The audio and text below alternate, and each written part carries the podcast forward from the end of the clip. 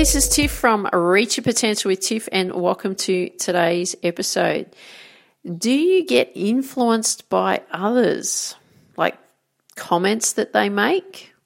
Like whether it's about you or someone else or an opinion that they have about something? Words that they say?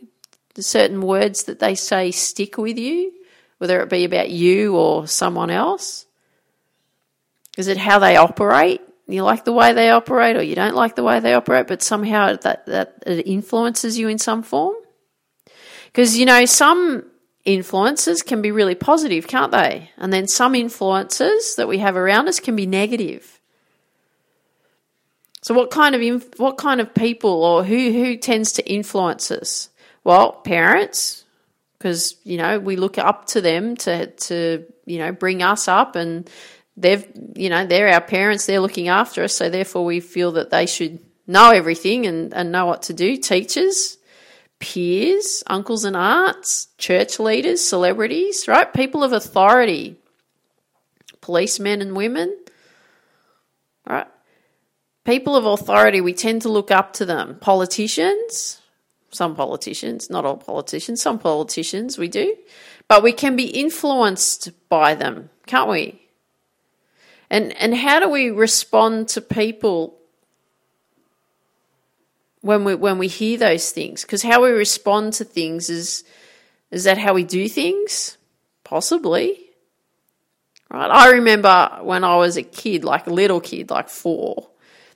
There's only certain things I remember when I was little, but I went to preschool and I only went to preschool for one day. It wasn't really a big thing then because it was like 1974 or 1975. We're talking a while ago now.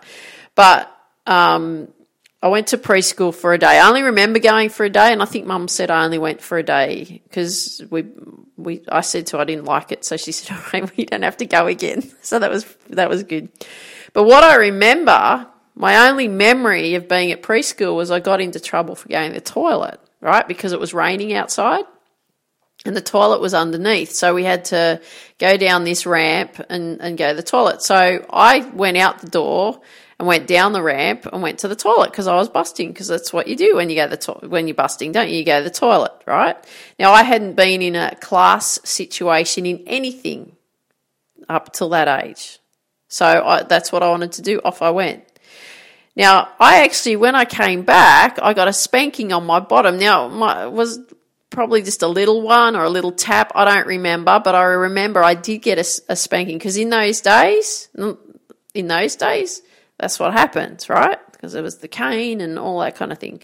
So I got a little pat on the bottom as like I got into trouble. So when I went to school the following, well, the following year, what happened? I wet my pants on the first day of school, right? And what actually happened was I was sitting in the classroom. We had this, there was two big classrooms, right? I'd only been in a, a, a lesson situation or a class situation just the once, and that was the year before. And I really wanted to go to the toilet, but my view, because I got into trouble when I went to preschool for going to the toilet because I went outside when it was wet and I was told not to, but I went anyway. And then I got into trouble and then I got a pat on the bottom. I was worried that I'd get into trouble if I wanted to go to the toilet because that was my experience previously, right, in, in a class situation. So therefore, I got too scared to go to the toilet because you know what? If I go to the toilet, I might get into trouble. And I was seeing that there was both toilets down each end of the, the classrooms that were adjoined, but I was the doors to the toilets. You couldn't see the toilets, obviously, but doors to the toilets. But then I was thinking, right, right by the age of five years old, was I was thinking, oh, there's only one toilet. So every time I wanted to get up to go to the toilet, because I was getting to the point I was really busting, so I'd see someone else go in. I was like, oh, I can't go. So then I just sat there and I got to the point that I couldn't hold on any longer because I didn't get off the chair at all. The whole time I just sat on the chair, I didn't move. And I ended up going in the chair, right? I went on the chair. So there's a big puddle underneath my chair. And guess what? I got into trouble and kids made fun of me. Okay. The teacher laughed and so on. So what decisions did I make, right? We're talking about influences, right? So what decisions did I make from, from that? I got made fun of. I, I got into trouble. The ripe old age of five. This is how you view the world. So I did, decided that I didn't like school. I switched off from learning, right? The way I learned anyway is, is, you know, I like to see it. I like to then be shown step by step in pieces how to do it, try it out step by step, you know, slowly work on it, build confidence and, and work on it until I get it, right? So that was the way I learned. So I just completely switched off. So if that didn't get taught to me, which right through school, that sort of thing didn't happen, they just sort of threw you in, then I would switch off from learning. So what was my view? I thought, well, I must know things because they just quickly show you how to do certain things or you have to write stuff out and then figure things out, right? I thought I must know. I didn't know. What did I feel? I felt dumb, right? I felt like I wasn't good enough. I felt like I didn't understand. All this stemmed from, you know, from being uh, a little pat on the bottom, little spank on the bottom for, you know, going to the toilet at the age of four four or five, and then when I started school, then you know, wetting my pants on the first day, and then I carried all of these thoughts, right? And I carried these thoughts of feeling dumb and not good enough, and and you know, um, fearing of getting into trouble and all of this kind of stuff. I carried this attitude until the age of thirty-five. Can you believe it? Yet, I was still able to get a uni degree. I still pursued my tennis career, but didn't achieve what I wanted to achieve, but I still had the opportunity to do that. I was successful in my tennis coaching business. I had a sports skills business for kids, successful in that, but I still had that attitude, right? So there's lots of other events, right? There's events in, that happen in our lives, and people can be telling you that you're not good enough at something, right? And you might be told it over and over again. Like a parent might be saying it, a teacher, friend of the family, a friend, right? You get made fun of, right? Now, if you're sen- if you're a sensitive person, then over time, if you hear it over and over again, you're going to believe it, aren't you? Right? And then when you're not good at something, you go, oh yeah, that's right. You'll believe it. Because, you know, whoever said and told you that you weren't good or, you know, well, they were right because you agreed with them, right? The influence of someone else's view on you. Then you spend your whole life being influenced by other people, what they believe about you, but not what you believe about you. Right? So for me,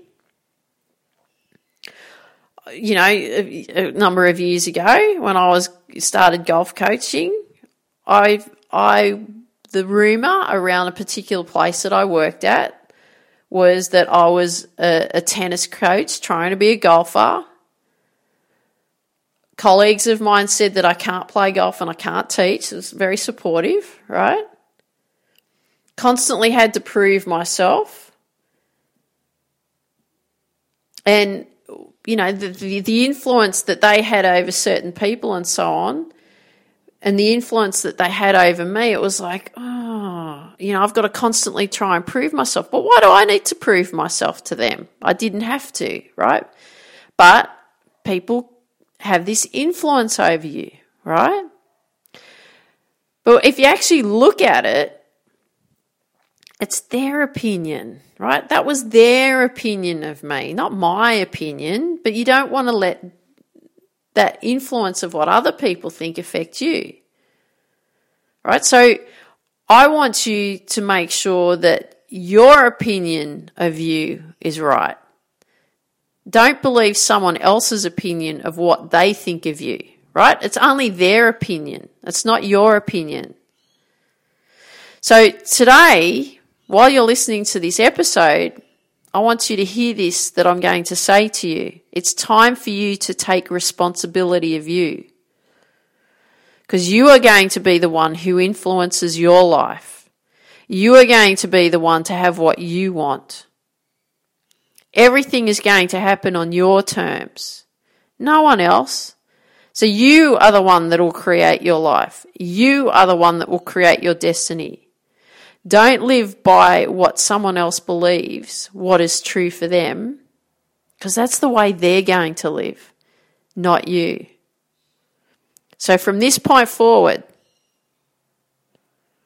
I want you to hear this one. The only person who influences your life from this point forward is you. And I'm going to leave you with that today.